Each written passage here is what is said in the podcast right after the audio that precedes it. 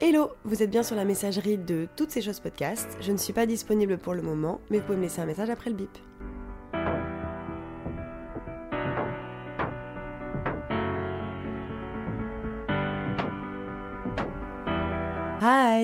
Hello hello On se retrouve aujourd'hui pour un nouvel épisode de Toutes ces choses podcast. J'espère que vous allez tous très bien et que vous profitez tous à fond de votre été. Moi de mon côté, aujourd'hui on est le 9 août. Ça fait à peu près 3 épisodes je crois que j'enregistre euh, en Auvergne puisque je suis là pour tout l'été. Je suis arrivée au début du mois chez mes parents et là je repars dans une dizaine de jours. J'ai vraiment décidé de faire une grosse coupure et de me retrouver en Auvergne tout l'été, loin de Paris. Et vu le temps qu'il a fait là-bas, honnêtement, je ne regrette pas. Mais ne parlons pas de la pluie aujourd'hui parce que après 15 jours presque de mauvais temps en plein mois de juillet, le soleil est enfin de retour. Et c'est pas pour nous déplaire ni à nous ni à toutes les personnes qui ont prévu leurs vacances d'été, parce que vraiment c'est quand même le seul moment de l'année où on peut un petit peu faire le plein de vitamine D, vraiment être un peu bronzé. Donc si on nous nique même le soleil l'été, on va pas s'en sortir. Mais là ça y est, le revoilà. Donc moi j'ai ressorti le thé glacé.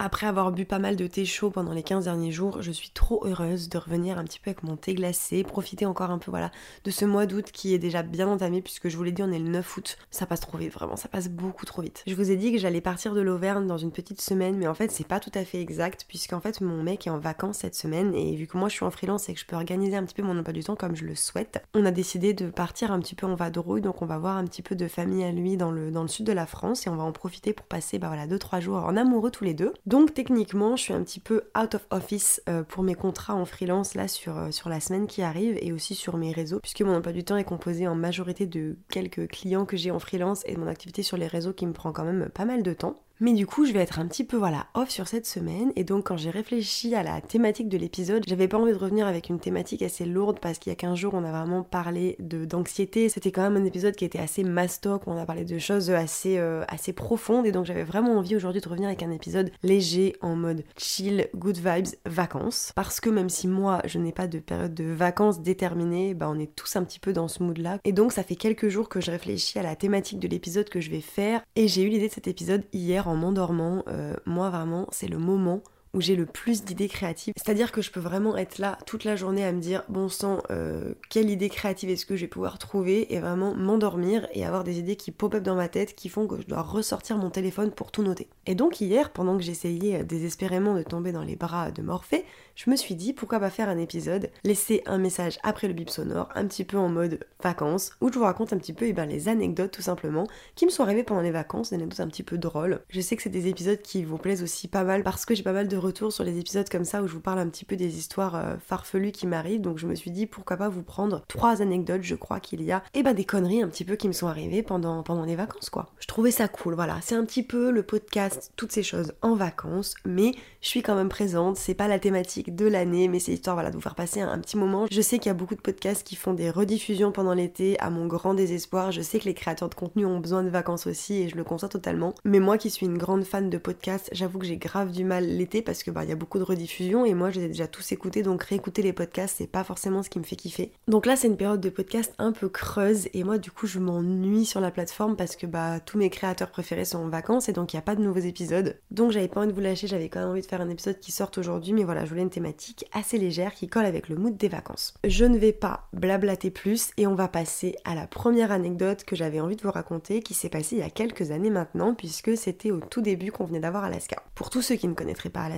déjà c'est que vous ne me suivez pas sur Instagram? Parce que si vous me suivez sur Instagram, vous voyez forcément qui est Alaska puisque je vous spam avec mon chien tous les 4 matins dès que je suis chez mes parents. Mais donc Alaska, c'est ma petite boule de poil, un husky qui va avoir 11 ans maintenant, qui est vraiment le... Oh là là, c'est mon petit cœur, je l'adore, c'est mon chien préféré de toute la Terre, elle est trop belle, elle est trop mignonne. Bon, elle a son caractère, mais voilà, bref, je la kiffe quoi. Et euh, donc on a Alaska depuis bah, 11 ans, puisqu'on l'a eu, elle avait 2 mois. Et ce qu'il faut savoir, c'est que les huskies, c'est quand même des chiens qui sont euh, assez têtus, qui ont quand même pas mal de caractère et qu'il faut éduquer assez fortement parce que c'est des chiens qui peuvent un peu euh, partir dans tous les si on prend pas le temps de les éduquer sévère parce que c'est des chiens de meute. Et donc c'est des chiens en fait qui ont tendance à, bah, essayer de dominer tout simplement. Et donc on nous avait bien dit, il faut absolument que vous soyez tous dans la meute entre guillemets de votre famille supérieure à elle pour qu'elle ait pas envie en fait bah, de faire la misère à une personne qui est plus faible dans la famille. Et donc quand on l'a eu, on a vraiment mis l'accent à avoir une éducation qui était quand même assez stricte, assez carrée pour être sûr que bah, elle ne ferait pas toutes les misères du monde. Et pourtant, hein, même avec voilà l'éducation qu'on lui a donnée, où on a quand même été assez sévère, c'est-à-dire que quand elle commençait à mordre, mon père lui a mordu les oreilles, enfin on est quand même allé assez loin dans son éducation pour être sûr que bah, ça serait pas un chien qui soit dangereux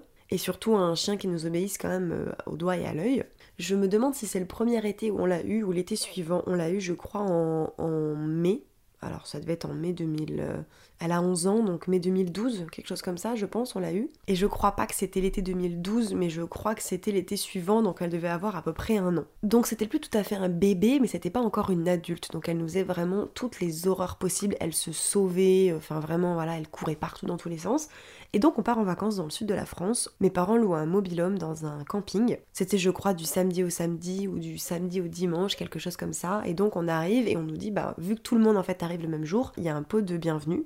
Donc vous pouvez nous retrouver à 18h au pot de bienvenue. Et donc Alaska était encore très fugueuse et en fait on avait pour habitude de l'attacher en fait à l'extérieur puisqu'on pouvait pas la laisser euh, libre même dans le jardin parce qu'en fait elle avait tendance à se sauver. Donc on avait une corde qui était assez longue et en fait on l'attachait euh, souvent devant chez nous. Et mes parents partent faire une balade ou partent faire quelques courses, je me souviens plus très bien. Et donc moi je me prépare pour ce fameux euh, pot de départ et je suis dans la douche, Alaska est attachée devant et mes parents ne sont pas là. Et je sors de la douche, donc serviette autour du corps, serviette sur la tête. Et là qu'est-ce que je vois?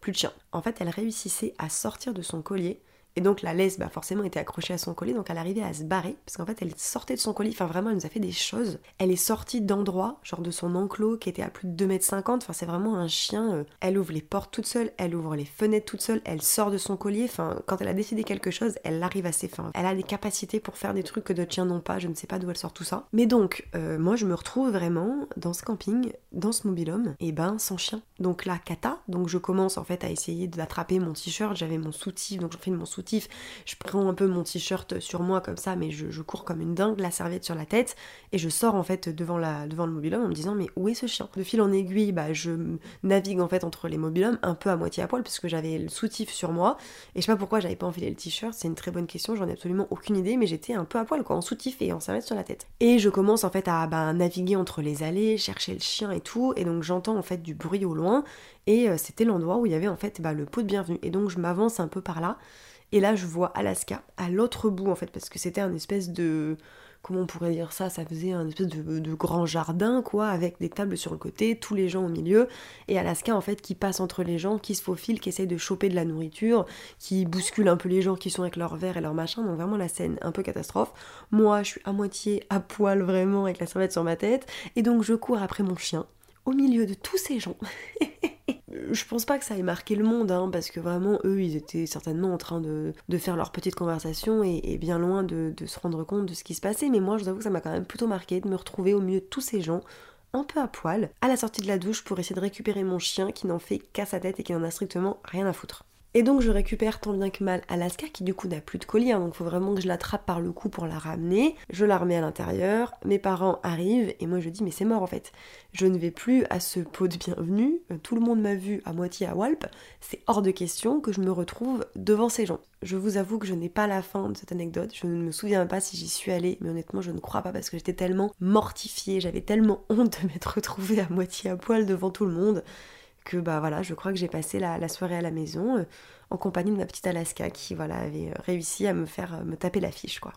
Voilà pour cette première anecdote un petit peu honteuse. Je vous avoue que des listes d'histoires d'Alaska, j'en aurais un paquet. Mais heureusement que maintenant c'est une mamie et qu'elle est sage parce que vraiment elle nous les a toutes faites. Anecdote suivante, c'est une anecdote qui a eu lieu en 2016 c'est que des anecdotes qui remontent. Hein. J'ai pas d'anecdotes vraiment très récentes comme ça en voyage où il m'est arrivé des péripéties. Alors là, c'est une anecdote qui m'est arrivée en famille, euh, puisqu'en fait, on part euh, quasiment tous les deux ans au Portugal depuis que je suis petite, puisque mon papa est portugais. Donc j'ai mes grands-parents voilà, qui sont nés là-bas, mon papa aussi, et donc bah, on a une maison en fait de famille euh, au Portugal, dans le nord du Portugal, à peu près à une heure de Porto, et donc on avait pour habitude de partir là-bas tous les deux ans. Et c'était vraiment un rendez-vous très attendu parce qu'on partait en famille, parfois avec mes cousins, parfois avec mes oncles et mes tantes et en fait on retrouvait de la famille là-bas, tout le monde se retrouvait en fait au mois d'août là-bas, il y a la fête dans le village. Donc c'est quand même des vacances qui sont assez festives, que tout le monde attend.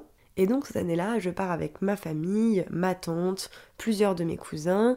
Et ce qu'il faut savoir, c'est que pour aller au Portugal, nous on y va toujours en voiture, on met à peu près une quinzaine d'heures en comptant les pauses. Donc quand on arrive là-bas, généralement on est euh, exploser déjà euh, mon père parce que c'est généralement lui qui conduit et nous à l'arrière parce que ça fait vraiment deux jours qu'on est dans la bagnole. Et cette année-là, donc on fait la route avec je crois mes parents et ma cousine euh, et son chéri et on arrive euh, devant la maison donc qui est vraiment dans un bled perdu. Vraiment vous allez voir cette anecdote n'a aucun sens, faut vous accrocher parce que vraiment c'est improbable ce qui se passe. On arrive là-bas, on commence à se garer, à sortir nos valises, tout ça. Mon père sort le trousseau de clés, essaye une première clé, ça marche pas, essaye une deuxième clé, c'est pas celle-là, essaye une troisième clé.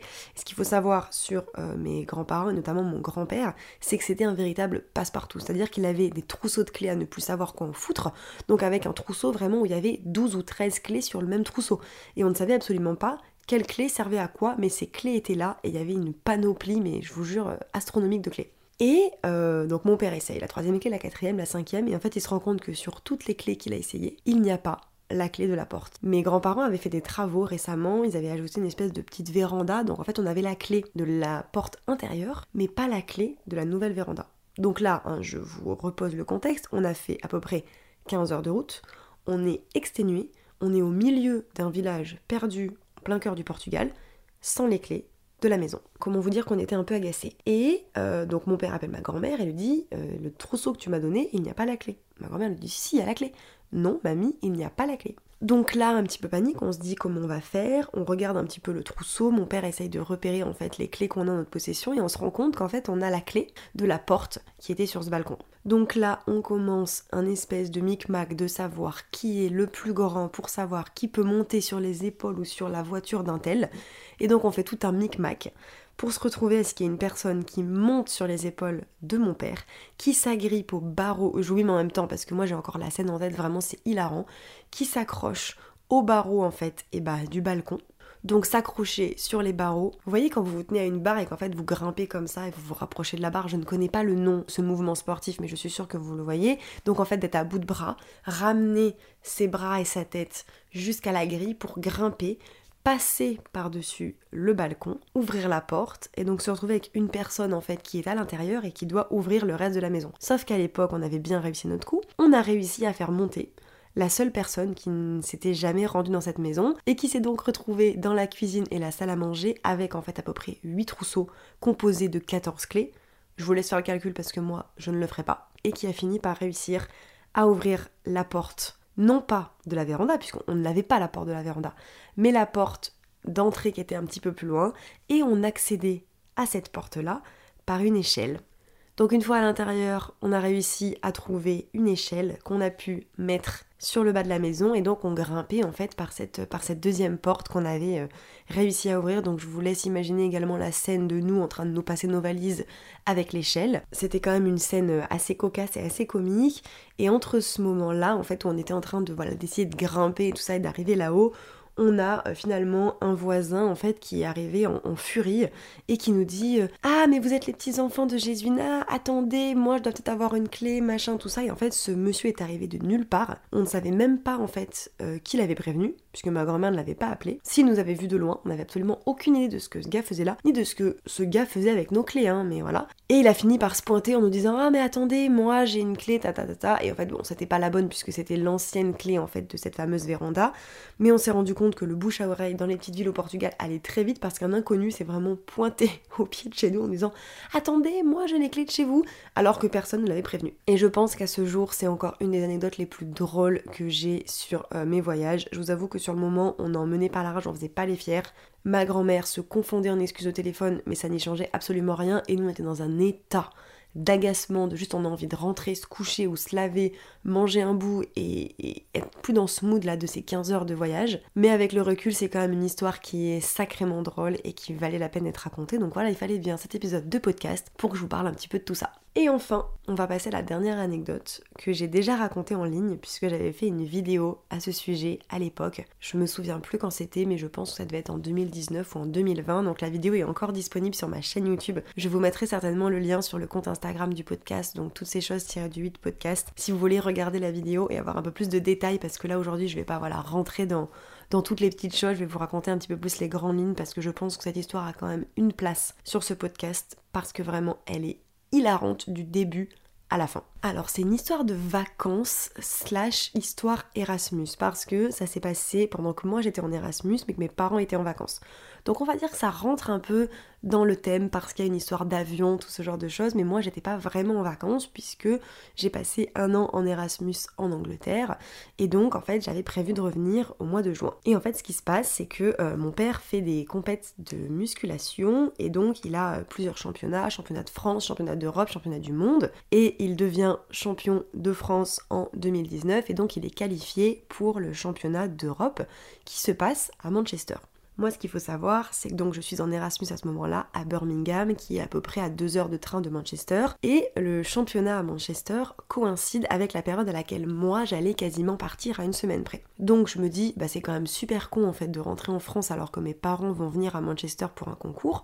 Donc je vais décaler mon départ d'une semaine et je rentrerai avec mes parents. Comme ça, je finis Erasmus en beauté et on part ensemble. Sauf qu'à cette période-là, moi j'avais déjà réservé mes billets et donc forcément j'avais un avion au départ de Birmingham puisque c'est là-bas où j'avais fait mon année Erasmus. Mes parents, eux, je crois, faisaient Lyon-Manchester, Manchester-Lyon, et moi j'avais prévu d'arriver à Lyon aussi, mais donc de faire Birmingham-Lyon.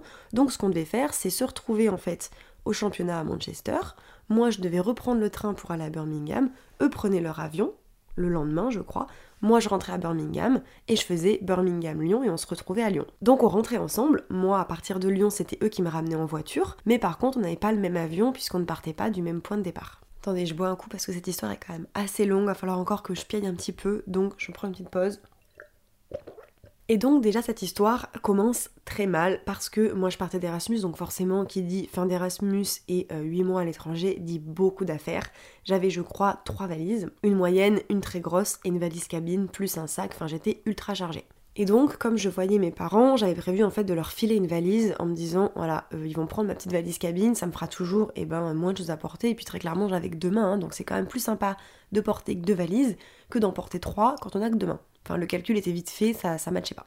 Et euh, le jour où je pars à Manchester pour retrouver mes parents, j'oublie la valise. Donc déjà, premier fail, je me dis ok t'es dans la merde parce que vraiment tu vas devoir te retrouver à porter tes trois valises. Mais c'est pas grave, en vrai si ça avait été que ça, vraiment, bah ça aurait été plus simple, hein, mais euh, vous allez voir par la suite que sur la fin c'était un peu le cadet de mes soucis. On se retrouve, mon père devient vice-champion d'Europe, donc grave bonne nouvelle, on est trop content. On boit un coup le soir et moi je reprends mon train euh, pour retourner à Birmingham. J'étais à ce moment-là avec bah deux autres copains à moi qui étaient venus pour l'occasion et c'était vraiment voilà c'était vraiment un week-end qui était trop cool en plus, moi, ça fêtait un petit peu ma fin Erasmus.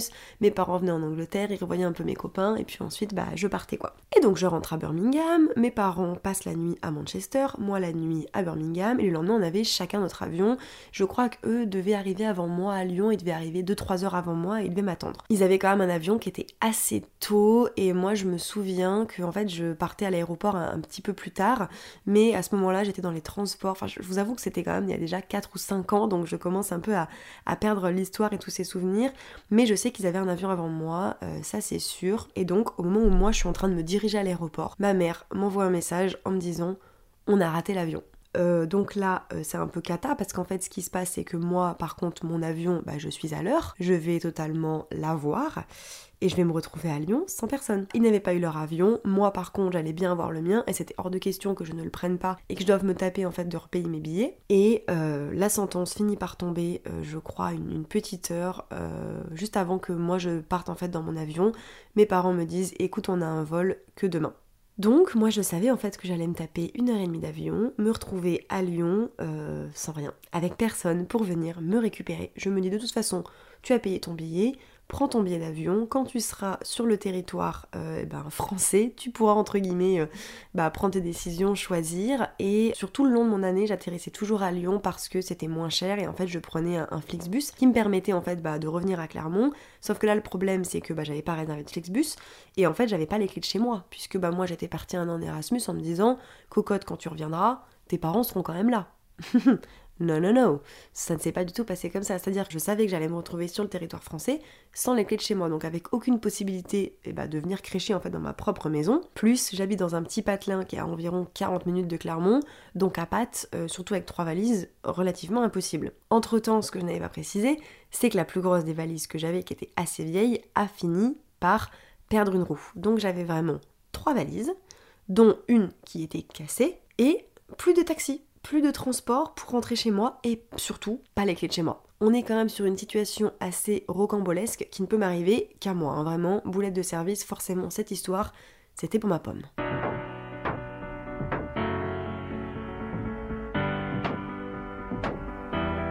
Tout d'abord, je dois vous dire bonjour. Je crois que c'est comme ça que ça marche. Salut à tous les auditeurs du podcast de ma sœur, ou plutôt je dirais ma superbe sœur, qui a eu un petit souci, qui, euh, qui a pas eu l'enregistrement correctement. Donc bien sûr, quand elle, elle est en vacances ou en week-end, et eh ben elle me demande de prendre le micro et de parler. Attendez, je vais réécouter le vocal de ma sœur parce que je sais même plus euh, ce qu'elle m'a dit dire. Que la fin de l'histoire, du coup, sur mon aventure Erasmus, que du coup on saura la fin de cette anecdote du jour où vous êtes resté coincé en Angleterre mhm. dans le prochain épisode qui sortira donc dans un peu moins de 15 jours. Après tu le fais, euh, tu le mhm. fais comme tu veux. Vous avez vu comment c'est long C'est très long. Oh là là Mais qui lui a demandé de faire ça? Pardon, mais bon, ici, on est comme entre potes. C'est-à-dire que je vais un peu raconter ma vie, pas trop, parce que je sais quand même que ma soeur va faire euh, des réglages, elle va couper quelques trucs qui sont un peu inutiles, j'avoue. Du coup, je vais quand même m'amuser un peu avec ça, parce que c'est la première fois que je fais ça. Je pense que ce que je vais faire, vu que moi je suis pas très forte pour euh, créer un peu quelque chose, pour vraiment que vous soyez un peu dans le truc, je vais aller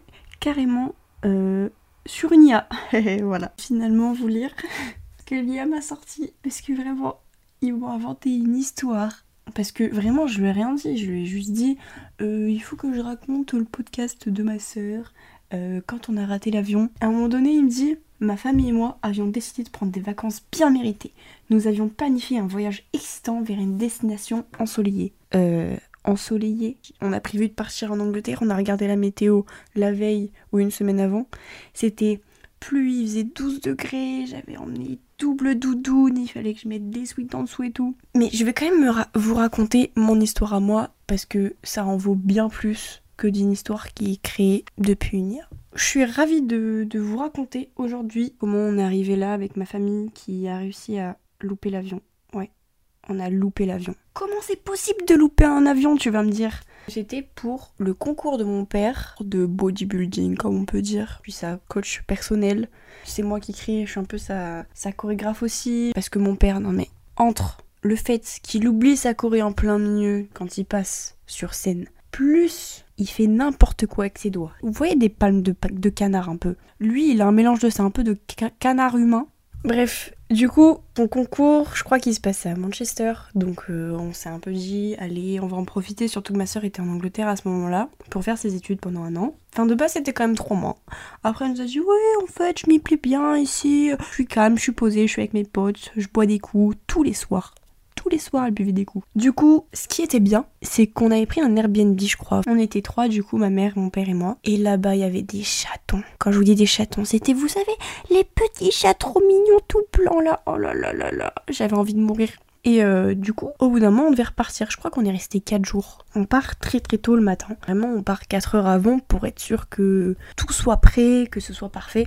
On arrive à l'avion. Mon père euh, avait pris des billets, je crois, sur internet. Et il y avait eu un souci avec euh, le sien. Donc vraiment, on est resté 30 minutes à l'enregistrement. Euh, ça marchait pas. La galère, quoi. On arrive, vous savez, dans les bornes, enfin dans les trucs où ils détectent et tout pour savoir si t'as des armes, si t'as des, des bombes, je sais pas. Sachant que mon père venait juste de faire sa compète, donc il avait du tan plein la gueule. vraiment bronzé, comme s'il venait de sortir de Bali, alors qu'on est vraiment d'Angleterre où vous êtes 12 degrés. Et Vlatipa, que son sac.